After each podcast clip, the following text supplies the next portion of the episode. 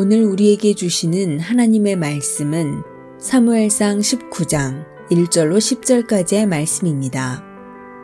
사울이 그의 아들 요나단과 그의 모든 신하에게 다윗을 죽이라 말하였더니 사울의 아들 요나단이 다윗을 심히 좋아하므로 그가 다윗에게 말하여 이르되 내 아버지 사울이 너를 죽이기를 꾀하시느니라. 그러므로 이제 청하노니 아침에 조심하여 은밀한 곳에 숨어 있으라.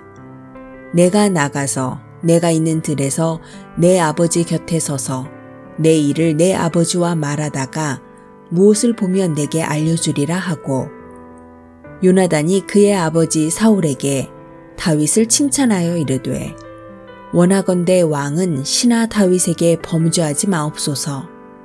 그는 왕께 득죄하지 아니하였고 그가 왕께 행한 일은 심히 선함이니이다. 그가 자기 생명을 아끼지 아니하고 블레셋 사람을 죽였고 여호와께서는 온 이스라엘을 위하여 큰 구원을 이루셨으므로 왕이 이를 보고 기뻐하셨거늘 어찌 까닭 없이 다윗을 죽여 무죄한 피를 흘려 범죄하려 하시나이까. 사울이 요나단의 말을 듣고 맹세하되 여호와께서 살아계심을 두고 맹세하거니와 그가 죽임을 당하지 아니하리라. 요나단이 다윗을 불러 그 모든 일을 그에게 알리고 요나단이 그를 사울에게로 인도하니 그가 사울 앞에 정과 같이 있었더라.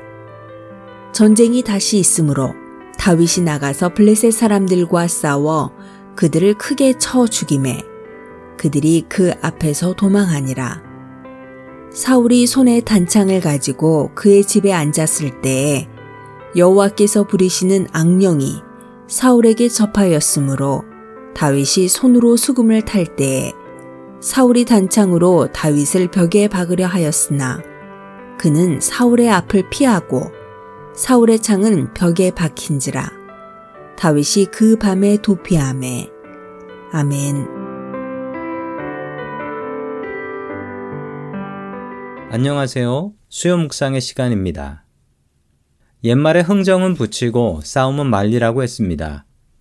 이 일을 참 잘했던 사람이 오늘 성경에 나옵니다.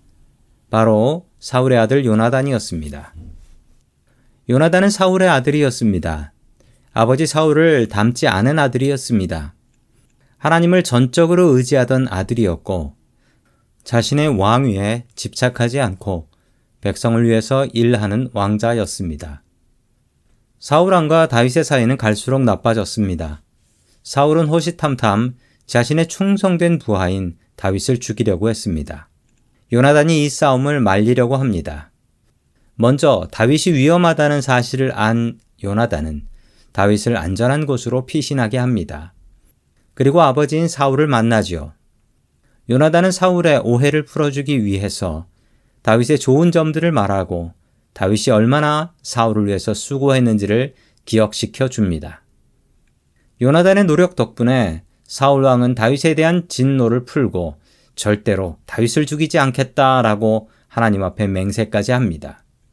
물론 얼마 지나지 않아 사울 왕은 다시 다윗을 죽이려고 했습니다. 요나단과 같은 사람이 되십시오. 혹시 주변에 오해 때문에 멀어진 사람이 있나요?